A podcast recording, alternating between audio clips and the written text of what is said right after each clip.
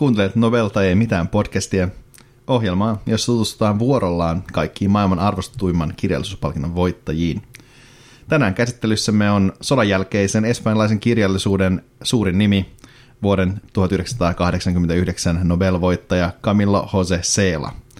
Minä olen Rasmus Tilander ja kanssani espanjalaisen kirjallisuuden kiemuroista on jälleen keskustelemassa Veikka Kurimiekko. Jälleen todellakin. Iloisaa palata takaisin espanjalaisen kirjallisuuden pariin. 5 jaksoa sittenhän me puhuttiin runoilija Vicente Aleixandresta, ja siinä jaksossa me päästiin oikeastaan myös mainitsemaan Celan nimi. Siinä missä Aleixandre edusti niin sanottua sukupolvi 27, niin Cela kuului sitten sitä seuranneeseen sukupolvi 36. Samalla vesillä siis tavallaan seilaillaan. Mutta siinä missä tämä sukupolvi 27 sai tämän vuosilukunsa runoilijoiden miitistä Louis de Góngoran 300-vuotis kuolinpäivänä, niin tämä sukupolvi 36 saa numeronsa Espanjan sisällissodan aloitusvuodesta, hieman traagisempi meininki siis. Ja sodathan on värittäneet 1900-luvun kirjallisuuden historiaa aika paljon. Jos miettii, että me ollaan vasta jaksossa 18 ja näistä meidän käsittelemistä novelisteista, niin sodasta on kirjoittaneet ainakin jo Hemingway, Oe, Elytis, Aleixandre, Gurnah ja Aleksi Eivits. Niin, ehkä se on aika inhimillistä, että kun nobelisteista tosi iso osa on miehiä ja sota on jotenkin miehinen aihe puhua, niin sitten siitä kirjoitetaan tosi paljon. Siinä myöskin näkyy ihmisyyden jotenkin karmeimmat puolet ja sitten toisaalta semmoinen tietynlainen sankarillisuus helposti tulee sotanarratiiveissa, niin sitten siitä on niin kuin helppo kirjoittaa aiheena. Ja sitten jos miettii jotain suuria historiallisia epiikoita, vaikka Iliasta, niin siinä Iliaksessahan on niin kuin sotakuvaus tosi paljon, tai sitten Raamattua, niin siinäkin on niin kuin aika paljon sotimista, että meidän niin kuin tarinoiden perinne on hyvin sotaisa, että ihmiskunnan niin kuin ensimmäiset tarinat, niin iso osa niistä on sotaisiin, niin ei se nyt ole ehkä mikään ihme, että nykykirjallisuudessakin sota on ollut niin kuin paljon. Ja toki kun puhutaan 1900-luvun eurooppalaisesta kirjallisuudesta lähinnä, niin siinä toki 2 maailmansotaa, että sinänsä niin kuin useampi nobelistikin on ollut sodassa. Ja näähän on usein nimenomaan sellaisia vähän niin kuin aikalaiskertomushenkisiä, että tosi monet näistä sitten itse on ollut nimenomaan sotimassa tai jotenkin läsnä siinä. Et musta on kiinnostavaa päästä sitten puhumaan jossain vaiheessa niistä nobelisteista, jotka kirjoittaa näistä vähän niin kuin jälkikäteen. Että Aleksi Eivitsin kohdalla me päästiin puhumaan tästä toisen maailmansodan puolelta, mutta sitten esimerkiksi vaikkapa Olga Tokarczuk on kirjoittanut Puolan miehityksestä, ja sitten taas Patrick Modian, vuoden 2014 nobelisti, niin hänen Nobel-perusteluissaan erikseen mainitaan se, että hän sai sen siitä, mitä hän on kuvannut Ranskan miehitystä toisen maailmansodan aikana. Mutta joo, tämä ehkä voi vähän lähtenyt luisumaan raiteita, jos me aletaan puhumaan vaan sodasta ja kaunokirjallisuudesta, koska Celahan on niin kunnostautunut nimenomaan sodan jälkeisen elämän kuvaajana, että Espanjan sisällissodalla on tosi merkittävä rooli hänen kirjallisuudessaan. Hän on kirjoittanut myös siitä itse sodasta, mutta ne teokset, mistä me tässä puhutaan, siellä on 3 suomennettua teosta, jotka muuten kerrankin on niin kuin hyvällä tavalla niin kuin keskeisiä teoksia, eikä vaan jotain randomeita, niin ne käsittelee päässä tätä niin kuin sodan jälkeistä todellisuutta. Mutta ilman tämän pidempiä alkulätinöitä, niin siirrytään siihen, kuka Camilo José Cela oli kirjailijoitaan.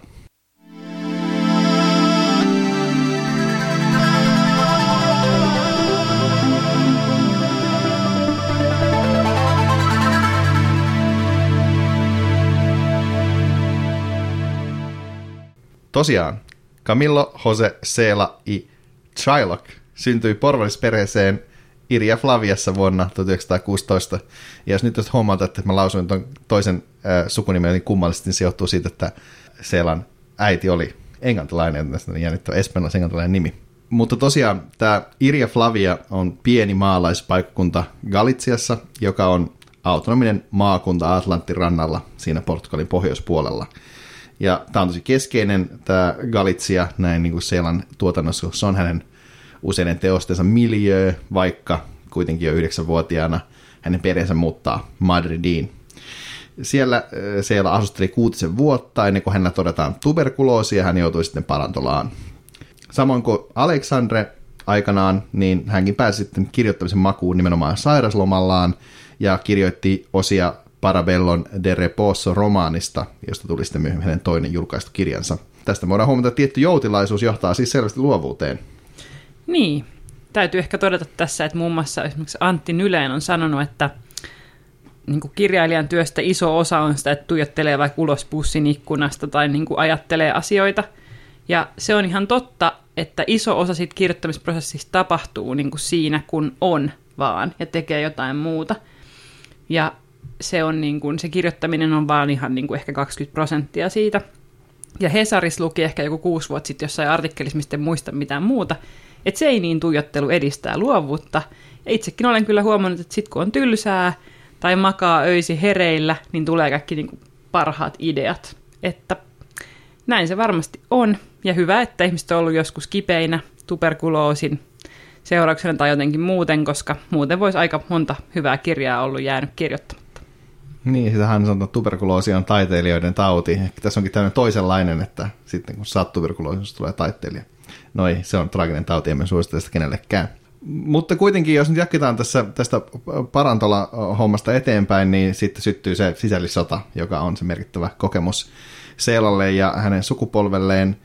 Ja Cela värväytyy sotilaaksi frankofasistien puolelle, luonnollisesti haavoittuu ja joutuu sitten viettämään suuren osan sodasta sairaalassa. Tämäkin on minusta hauskaa, että tämäkin toimii samalla kuin Alexandrella, että hänkin joutuu haavoittuneena viettämään sitten sodan sairaalassa.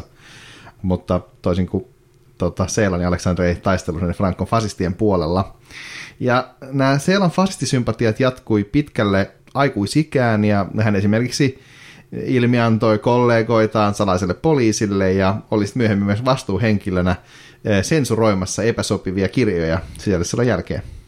Arvostettava tyyppi selvästi. Mitä sanoisit, että onko Cela vai sitten Knut Hamsun, niin kumpi on niin kuin enemmän pahis?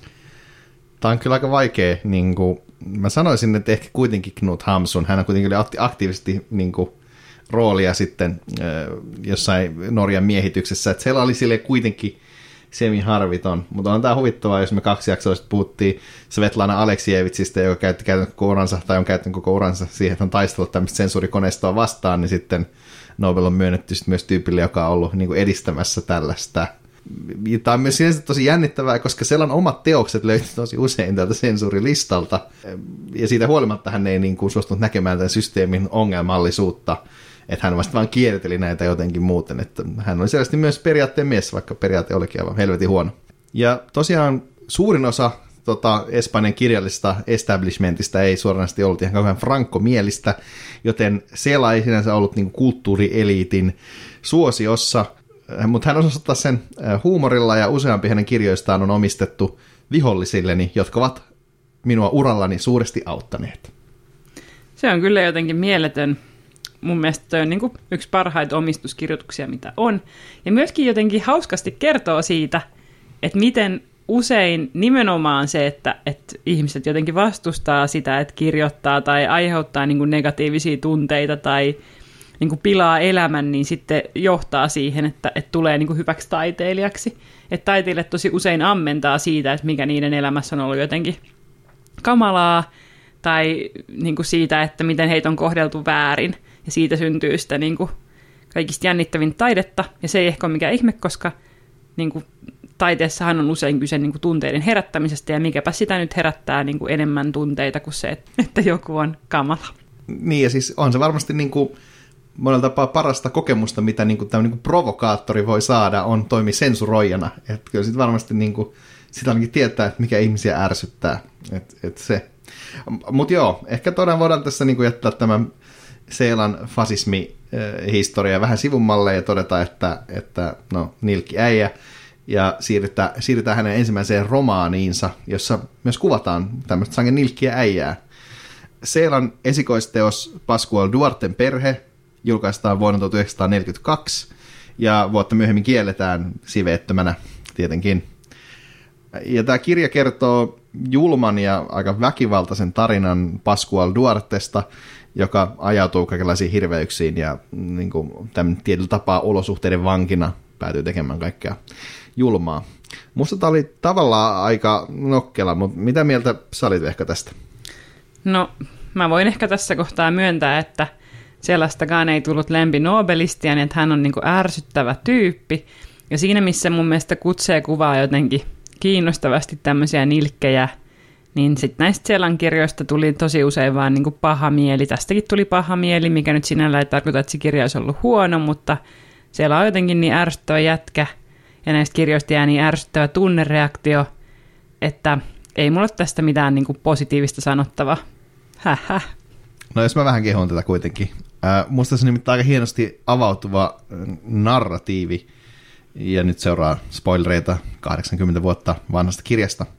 Tämä kirja siis alkaa sillä, että Pascual kuvailee omia lapsuusolojaan, jotka on silleen aika julmat, mutta sitten kuvaa tässä itseään niin kuin lapsena tosi sympaattisesti, että hän on tavallaan nyt näiden olosuhteiden uhri, mutta sitten mitä pidemmälle tässä kirjassa mennään, niin sitä karmeammaksi hänen toimintansa muuttuu, että tavallaan se miten siirrytään jotenkin semmoista sympaattisesta suhtautumista tähän päähahmoon siihen, että tämähän on täysin hirviö, niin se on mun aika kiinnostavaa, miten tämä häivytys tai siirtymä tässä on onnistuttu tekemään. Ja tavallaan niin kuin jotenkin se tavallaan oivallus, että se on vähän niin kuin, en tiedä, huijattu, mutta tavallaan ymmärrys, että tämmöinen tyyppi tämä onkin, niin on aika kiinnostava. Mm. Ja siis kyllä mä nyt voin sen myöntää, että se on tosi taitavasti rakennettu se kirja, ja että sillä on niin kuin kirjallista arvoa. Ja niin kuin onhan nämä Celan teokset tosi niin kuin silleen nokkelia ja näppäriä, mutta hän on ihmisenä niin ärsyttävä, että tässä tapauksessa se ei mun mielestä. Ja sitten jotenkin, en mä tiedä. Mä en jotenkin niin kuin näe, että hänen olisi pitänyt saada kirjallisuuden palkintoa edes niin kuin siitä syystä, että tämä kirja on jotenkin oivaltava, turha Nobel.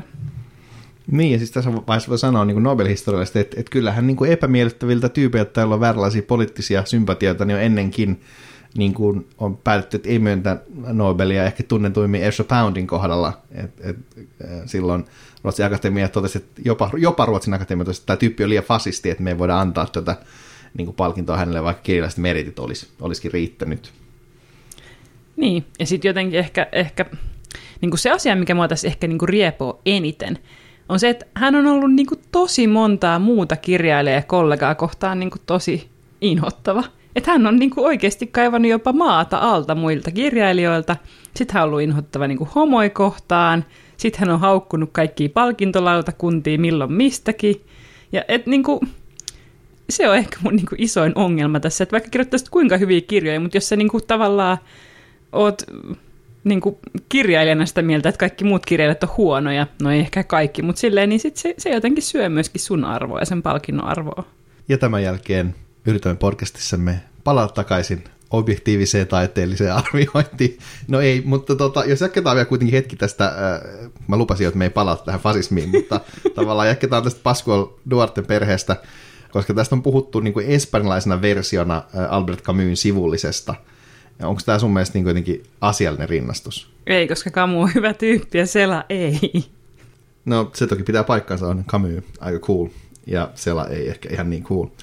Mut jos mä vastaan omaan kysymykseeni, niin näissä on tavallaan samoja juttuja, että tavallaan sitä ajautumista on molemmissa kuvattu vähän samalla tavalla, että tavallaan jotenkin he ei pääse irti tästä jotenkin kohtalosta. Et siinä on sitä samaa eksistentiaalista pohjavirtaa, että ihminen on heitetty maailmaan ja niin edespäin ja niin edespäin.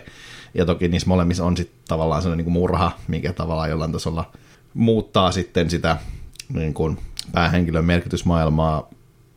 Mutta tosiaan sivullinen on niin kuin filosofisesti ja ehkä narratiivistikin kuin hienostuneempi kirja kuvaamaan tätä merkityksellisyyttä.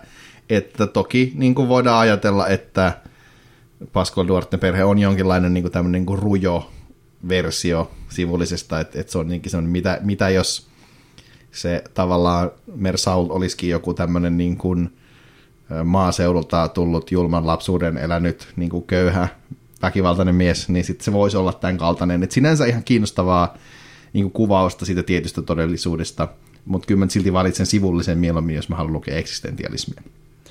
Niin, no jos nyt tässä taas ehkä annetaan Celalle vähän liekaa, niin sitten mä ajattelen, että nämä kirjat nimenomaan saavuttaa eri asioita, että tämä jotenkin ehkä vetoo sit enemmän tunteisiin ja jotenkin, no, koskettaa ärsytyksellään, mutta koskettaapa kuitenkin, kun taas sivullinen saattaa niin kuin jättää tunnetasolla niin kuin yllättävän kylmäksi, että se ei jotenkin se ei herätä sellaista samanlaista ärtymystä, eikä niinku samanlaista jotenkin. Siinä ei niinku pääse kasvamaan sen hahmon mukana, tai ehkä ei niinku kasvamisesta voi puhua, mutta tavallaan siinä ei pääse siihen itse hahmoon niin syvälle. Se on ehkä myös vähän sen pointti, mutta kuitenkin tässä sitten taas joutuu syvemmälle kuin haluaa. Niin. No, oli tästä Pascual Duarten perestä niin kuin henkilökohtaisesti mitä mieltä tahansa, niin kirjallisuushistoriallisesti tämä on aika merkittävä niin kuin Espanjan kirjallisuushistoriallisesti. Sitä pidetään niin sanotun tremendistisen tyylin ensimmäisenä edustajana. Suomeksi tämä kantasana tremendo tarkoittaisi kamalaa tai hirvittävää, ja tämä sana on aika kuvaava, että tremendismin idea on kuvata asioita mahdollisimman rujosti. Tämä tarkoittaa esimerkiksi niin kuin väkivaltaisten kohtausten yleisyyttä, tiettyjen marginalisoitujen ryhmien, kuten vammaisten, seksityöläisten tai rikollisten elämänkuvausta, ja sitten semmoista tietynlaista karskia ja tavallaan niin kuin rumaa kielenkäyttöä. Et Pascual Duarten perheestä löytyy näitä kaikkia. No se on ihan totta, ja niin kuin, niitä löytyy silleen niin kuin ansiokkaasti. Että kyllähän se on jotenkin semmoinen niin kuin roisein ja värikylläisin vedoin maalattu kirja, ja sellainen, että siitä tulee vähän mieleen semmoiset niin kuin ekspressionistiset maalaukset, että jossa niinku roiskitaan silleen ihan huolella niitä värejä. Ja mä haluaisin kysyä sulta tavallaan, kun me luettiin niitä Alexander-runoja, ja tavallaan niissähän oli, tai niitähän verrattiin tavallaan, että hän kirjoitti tavallaan semmoista rujoa runoutta sen sodan jälkeen, ja me puhuttiin siinäkin jaksossa, että sitten tämä vastine niille Alexander-runoille oli tämä tremendismi, jota siellä nyt edustaa. Niin miten sä nyt vertaisi näitä kahta? No, Alexandre on parempaa, mutta kyllä mä niin kuin näen, mistä tässä puhutaan, ja sitten tietyllä tavalla niin kuin nimenomaan se semmoinen groteski, ja sitten ehkä semmoinen tietty polveilevuus välittyy niin kuin molemmissa, ja sitten se, että mun mielestä sekä nämä Alexandren runot ja sitten tämä Pascual Duarten perhe, niin niissä molemmissa niin kuin nousee tiettyjä teemoja voimakkaasti, joihin sitten se tyyli niin kuin takertuu, ja joiden niin kuin ympärille se kiertyy, että niin kuin mun mielestä niissä molemmissa ne teemat tulee niin kuin nimenomaan sen tunteen ja sen rosoisuuden kautta esiin. Ja se tekee niistä silleen jotenkin semmoisen ehkä niin kuin seinämän, mitä pitkin pystyt niin kuin kiipeämään sisään siihen teemaan. Näinpä. Mutta jos jatketaan tätä eteenpäin vähän tästä Celan esikoisteoksesta, niin seuraavaksi julkaistaan jo kerran mainittu Paravellon de Reposo, suomeksi suurin piirtein Levon paviljonki, joka on Celan itsensä mukaan romaani, jossa ei tapahdu mitään. Niin, tämähän kuulostaa tosi kiinnostavalta, romaani, jossa ei tapahdu mitään, mieletöntä. No ehkä sopii tähän miljööseen, se nimittäin kertoo 7 tuberkuloosipotilaan oloilusta parantolassa. Tässä on niin melkoinen kontrasti tähän ensimmäiseen kirjaan, joka kuitenkin kertoo tällaisesta niin kuin käytännössä sarjamurhaajasta. Mutta siis Cela onkin kuvailtu kirjailijaksi, joka halusi jokaisessa kirjassaan tehdä jotain ihan uutta. Et mä en tiedä, tapahtuuko tässä kolmannessa romaanissa jotain uutta, koska siitä ei löydy mitään tietoa, mutta niin kuin, ylipäänsä vaihtelua löytyy kyllä. Niin, mä mietin, että onkohan siinä tapahtunut jotain uutta, mikä ei ollut niin kuin kenenkään mielestä hyvä idea, tai jotenkin silleen, niin kuin Cela on mennyt liian pitkälle tässä uutuuden tavoittelussa, sen takia kukaan ei muista sitä, koska se on ollut niin kuin kokemuksena jotenkin sellainen, ok. Vaikea sanoa. Mutta tästä on hyvä pääsee asioilla siihen, että se mistä Cela niin Espanjassa muistetaan, ei ole nämä hänen romaaninsa, jotka on sanan aika vaikeita, vaan hänen niin kuin matkakertomuksistaan. Ja näistä ensimmäinen julkaistaan 1949 Matka Alcarriaan, joka kertoo matkasta Alcarriaan. Ja hän niin kuin tavallaan pääsee näille, että jotenkin noisin kansanläheisiä, niissä kuvataan sitten tietynlaista kansanomaista todellisuutta. Mä luin tätä Matkaa Alcarriaan muutaman luvun verran, ja se vaikutti ihan perus niin kuin, en mä tiedä, matkakertomukselta. Onko ne sun mielestä jotenkin genrenä tylsä? No mun on vähän vaikea jotenkin suhtautua matkakertomuksiin. Mä en ole lukenut ihan hirveän montaa hyvää sellaista. Ehkä tulisi mieleen VG Sebaldin Satunnuksen renkaat, mutta se on hyvin epätyypillinen matkakertomus. Mutta jos miettii, mitä matkakertomuksia on lukenut, vaikka niin kuin genren huippuna pidettyä, vaikka Patagonia, niin ei kyllä mennyt. Mun mielestä taas on niin kuin yksi parhaita matkakertomuskirjoja. Ja mun mielestä niin kuin ylipäätään matkakertomukset on silleen hauskoja, että ne kertoo jotenkin mielenkiintoisella tavalla sitä, että niin kuin, mitä kirjailija pitää olennaisena, että mihin se kiinnittää huomiota ja mitkä on niitä asioita, mistä se rakentaa sen niin kuin matkan jonnekin. Että jos vaikka Cela kirjoittaa matkakertomuksen, niin se voi olla hyvin erilainen kuin jos Selma Lagerlöf kirjoittaisi matkakertomukset. Varmaan kiinnittäisi vähän eri juttuihin huomiota. Ja esimerkiksi Steinbeck on siitä hauska, että hänen matkakertomukset on niin kuin tosi jotenkin lämminhenkisiä ja sellaisia niin kuin inhimillisiä, että hän kiinnittää huomioon kaikkiin semmoisiin niin kuin asioihin, joita hän kohtaa siellä matkalla jotenkin silleen, niin kuin arjen ja arkisen ihmisen näkökulmasta. Ja se on jotenkin tosi ihanaa, että niihin oikeasti niin kuin pääsee sisään ja sitten on silleen, että jää hyvä mieli siitä, mitä lukee, fiilaan.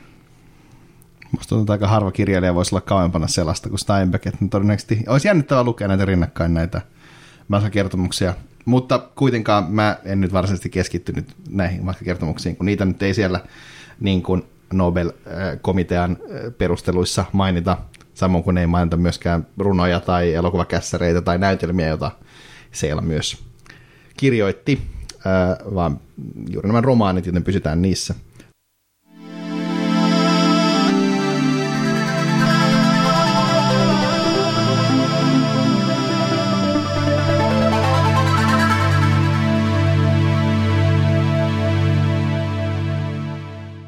Seuraava romaani oli niin kontroversiaali, että sitä ei pystytty Franco-aikana julkaisemaan Espanjassa, vaan se julkaistiin alun perin Argentiinassa. Se ei tosiaan läpäisi sensuuria.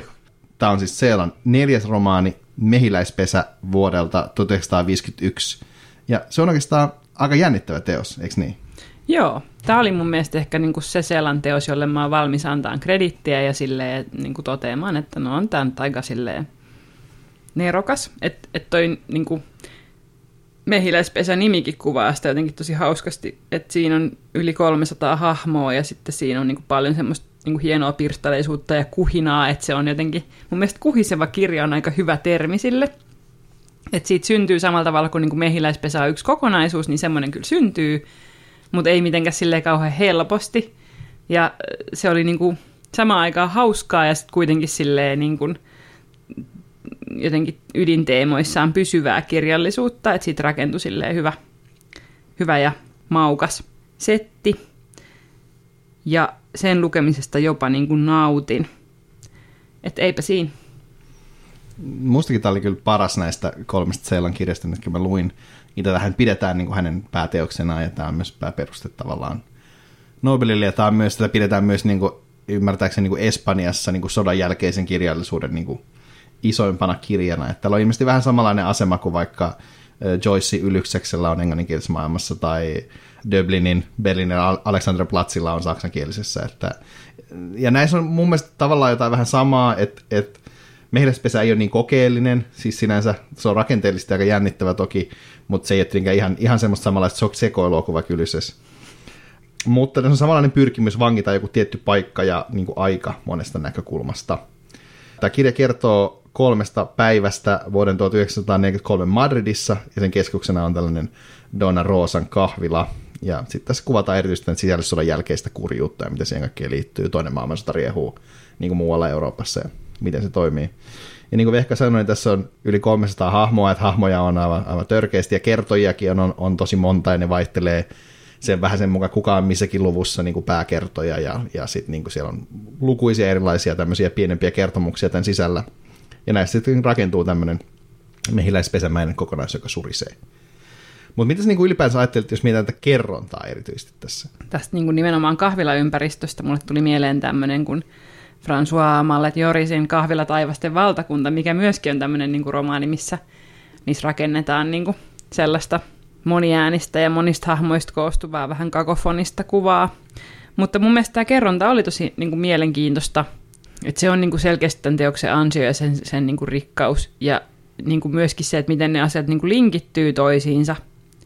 Että siinä ei jotenkin jää ne yksittäiset kertojat mitenkään niin kuin erilleen, mutta silti niillä on kaikilla selvästi niin kuin oma äänensä ja ne omat näkökulmansa ja muut. Että kyllä mä tätä fiilaan. Niin. Ehkä tässä on tavallaan sellaista, että mä ylipäätään niin kuin pidän sellaisista kirjoista, mitkä rakentuu niin kuin palasista ja mitkä niin kuin on sellaisia just kuudelmanmaisia, niin tässä tavoitetaan niin kuin sen mahdollisuudet ja vahvuudet hyvin.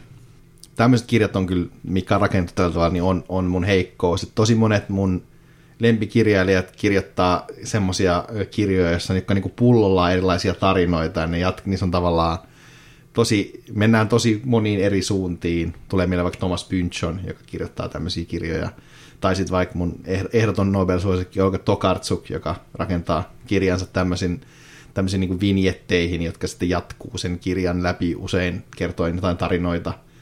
Niin tässä tämä on hyvin samanlainen rakenteeltaan kuin nämä Tokarczukin jotkut kirjat, että toki Tokarczukilla on paljon kaikkea fantasiaa ja muuta siellä mukana, ja tavallaan tässä ne on fokusoidummin siellä niin kuin kahvilaympäristössä siinä ympärillä, mutta vaikka niissä luvuissa seurataan vaikka silloin kerjäläispoika, jota siinä kuvataan niin kuin tosi lyhyissä pätkissä koko sen kirjan ajan aina välillä, että siihen palataan ja näiden muiden kohdalla tehdään tällä tavalla.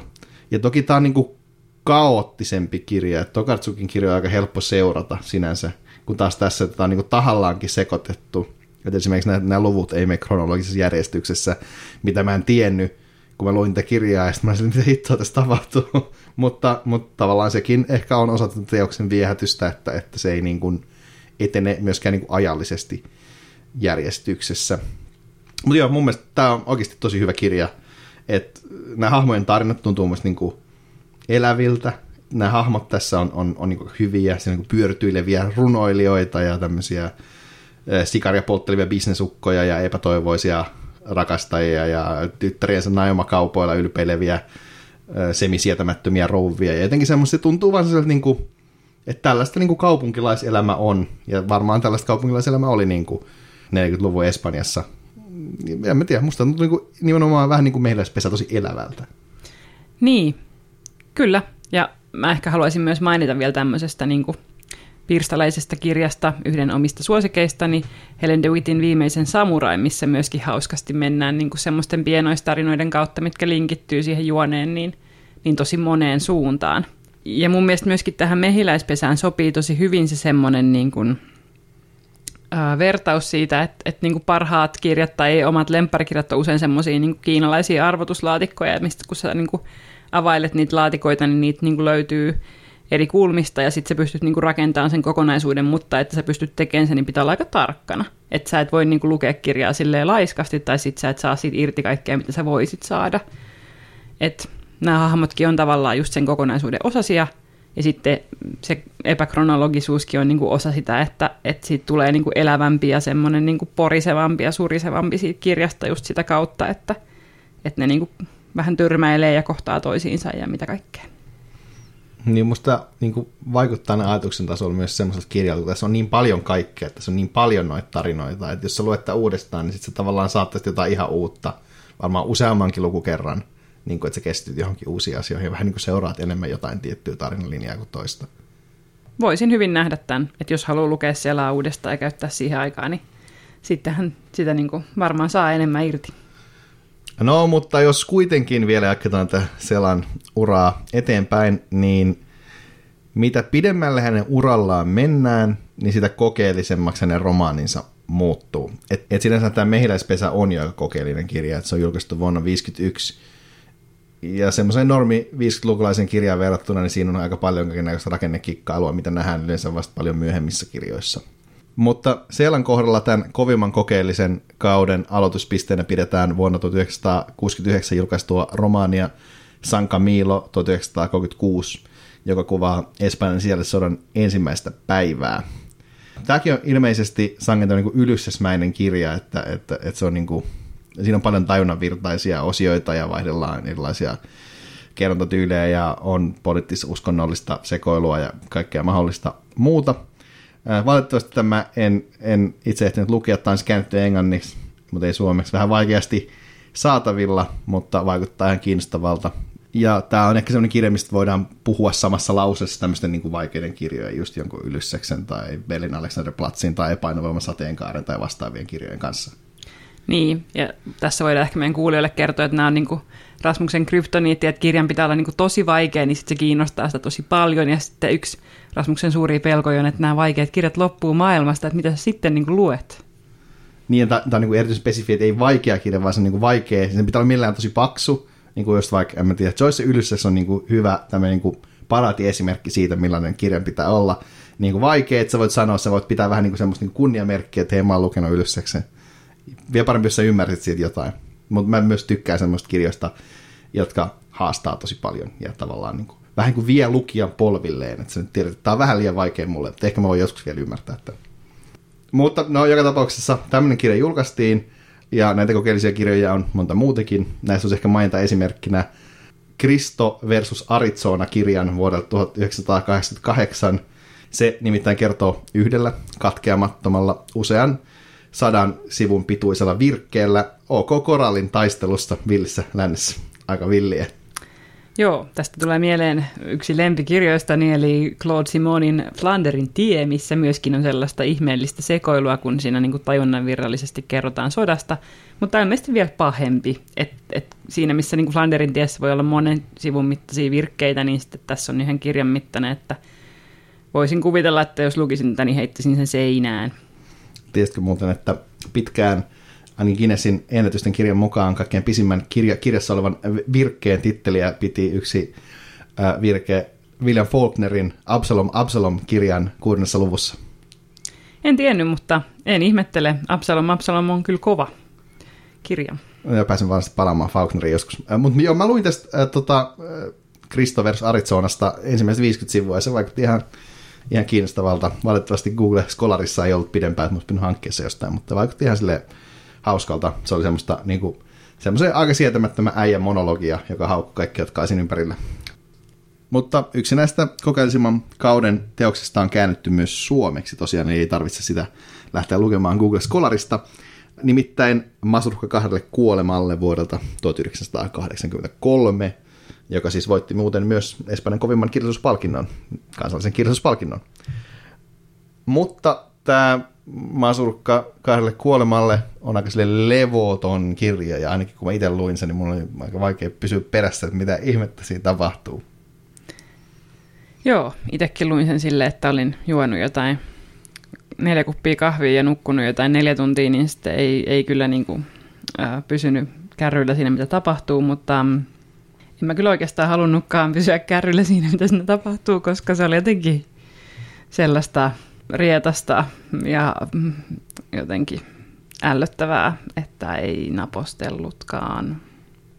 Joo, silleen tavallaan niin kuin rakenteeltahan tämä on vähän samanlainen kuin Mehiläispesä, että silleen samalla tavalla monia tällaisia kertojia ja paljon hahmoja ja niin edespäin. Tähän liittyy toki sitten semmoinen aika monimutkainen ne 2 kuolemaa, mikä tähän liittyy semmoinen murhatarina, mistä mä en saanut kyllä juuri mitään selkoa, vaikka mä luin Wikipediasta myöhemmin, kun mä lukin sen kirjan, että mitä tämä tarkoitti. Niin mun on silti siitä huolimatta vaikea ymmärtää, mitä siinä tapahtuu. Mutta tosiaan, niin kuin ehkä tuossa vähän vihjailin, niin tämä oli aika rietas, tai siis ehkä voisi sanoa niin hävytön ja jollain se on niin ruma. Et mä itse kirjoitin tästä niin kuin luonnehdintana, että Celan Espanjassa lähinnä dokataan, pannaan ja kuollaan, pääpaino 2 jälkimmäisellä. Et tässä on tavallaan niin kuin kuvataan jotenkin tosi synkeästi semmoista tietynlaista elämää niin kuin espanjalaisella tämmöisellä jotenkin syrjäseudulla. Et olemassaolo on jotenkin tosi synkkää ja kurjaa, mutta sitten semmoisella tietynlaisella kansanomaisella räävittömällä tavalla. Et tässä on vähän semmoista jopa semmoista niinku crazy komedia-meininkiä välillä musta tuntuu, että on muutamia hahmoja, jotka on ihan todella jotenkin övereitä, että tulee mieleen joku silleen Suomi-komediaa huonoimmat niin kuin kummelimeiningit välillä jostain niistä jutuista, mitä siellä tapahtuu. Ja tässä on tavallaan ehkä jollain sulla, en tiedä, onko siellä niin kuin palannut takaisinkin alkuun tässä, koska Mehiläispesä on aika silleen tavallaan seisteinen kirja tähän verrattuna siis, vaikka se onkin suriseva, mutta sitten Pascual Duarten perhe taas oli niin kuin sisällöltään myös aika överi. Että tässä ollaan nyt päästy siihen niin kuin Pascual Duarten överiyteen ja siitä huomattavasti vielä yli. No, mä oon samaa mieltä tuosta rinnastuksesta ja se voi olla osa syy siihen, minkä takia niin kuin tämä ärsytti, koska tämä oli niin kuin ällöttävää. Ja mun heikkous kirjallisuudessa on jotenkin sellaiset seksikohtaukset, joilla mun mielestä ei ole mitään olennaista sanottavaa. Jos niitä on liikaa kirjassa, niin sitten mulla menee siihen niin kuin käämi. Ja Cela on esimerkki siitä, että miten tavallaan niin kuin kuorotetaan se kirja semmoisilla asioilla, minkä tarkoituksena on vaan herättää joku niin kuin tunnereaktio tai lisätä sitä niin kuin överiyttä. Ja sitten niin kuin, ärsyttävästi kirjoitetut semmoiset niin kuin K18-kohtaukset on vaan sellaista. Niin. Mä voisin tehdä niistä silleen, niin kuin kirjoittaa listan, sit kun tämä Nobel-projekti on ohi siitä, että niin kuin ketkä nobelistit on kirjoittanut kaikista surkeimpia tämmöisiä K18-kohtauksia, koska, ja kelle niin kuin on hyviä semmoisia, ja mä veikkaan, että se niin kuin ensimmäinen lista olisi huomattavasti pidempi, koska nobelisteista iso osa on miehiä, ja miehet ei osaa enimmäkseen kirjoittaa niin kuin hyviä ja järkeviä K18-kohtauksia seksistä, että tällä tavalla. Mä en välttämättä halua kieltää, että nämä sulle ei hyviä, mutta mä olisin ehkä jotenkin silleen, jos mä yritän vähän puolustaa tästä tätä Cela-hävyttömyyttä, niin mä ajattelisin ehkä, että sekä niin kuin yleisesti sillä niin kuin jotenkin niillä ällöillä asioilla, mitä tässä tapahtuu, niin semmoisilla niin kuin oksennushommilla, ja sitten tavallaan sillä, niin kuin miten tässä kuvataan seksiä, mikä on oikeastaan niin kuin tuo mulle mieleen ehkä omilta niin kuin synkiltä beat-ajoilta niin kuin William Burroughsin tavan kuvata seksiä jotenkin semmoisena, niin että siinä on se niin kuin taustalla se himo, mutta sitten se on oikeastaan niin kuin kaikkien osapuolten mielestä vähän silleen yhdentekevää ällöttävää, mutta sitten pitää vaan niin kuin hoitaa pois alta. Niin en mä tiedä, sopiiko se tavallaan tähän niin kuin tunnelmaan jotenkin, että siinäkään ei ole mitään niin kuin missään määrin kaunista siinä. Ja sit, niin kuin, mutta sitten on tosi arkipäiväistä tässä, että ehkä tässä halutaan kuvata jotenkin semmoista tiettyä, niin kuin en mä tiedä, kuoleman ja niin kuin seksin välistä yhteyttä, mitä tosi usein tällaisissa kirjoissa niin kuin esimerkiksi vaikka just William Burroughsilla yritetään niin kuin luoda. Musta on niin kuin loistava toi, että pitää hoitaa pois alta, koska tuntuu, että se on just tavallaan se, mitä, niin kuin, mitä tehdään, kun kirjoitetaan tämmöisiä seksikohtauksia, mitkä niin kuin jotenkin vaan kuuluu siihen, että näistä nyt nämä kuuluu elämään ja nyt näitä täytyy tässä olla.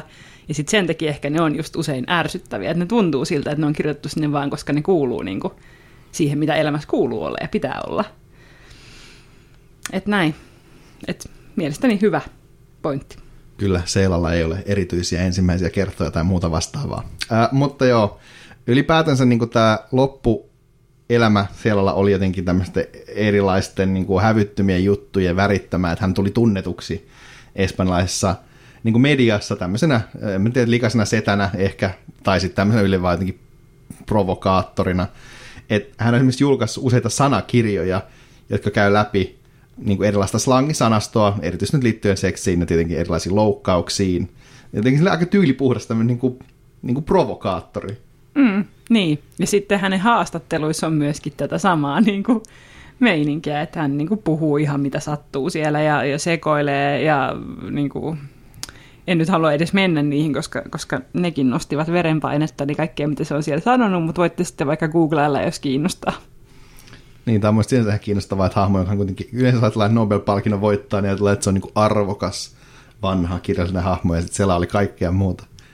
Mutta ennen kuin mennään Nobel-palkintoon, jota me ollaan tässä lähestymässä, niin vaikka mainitaan, että Cela sai tosiaan uransa aikana monia muitakin palkintoja, just tämän kansallisen kirjallisuuspalkinnon tästä masokasta 2 kuolemalle, ja sitten myös espanjankielisen maailman kovimman kirjallisuustunnustuksen, eli Cervantes-palkinnon vuonna 1995, Nobelin jälkeen siis. Ja hänen kirjallinen uransahan siis jatkuu vielä vuosikymmenen Nobelin jälkeen. Hänen viimeiseksi jäänyt romaansa julkaistaan vuonna 1999, 3 vuotta ennen kuolemaansa. Mutta hauskana yksityiskohtana voi mainita, että Espanjan kuningas teki Celasta markiisin vuonna 1996. Nobel-palkinto selvästi auttaa niin kuin aatelisuralla, sillä kuningas myöhemmin aateloi myös vuoden 2010 nobelistin Mario Vargas Llosan ja teki hänestä markiisin. Mutta joo, ehkä tämän kuninkaisen sivujuonteen jälkeen voidaan edetä niihin palkintoperusteisiin.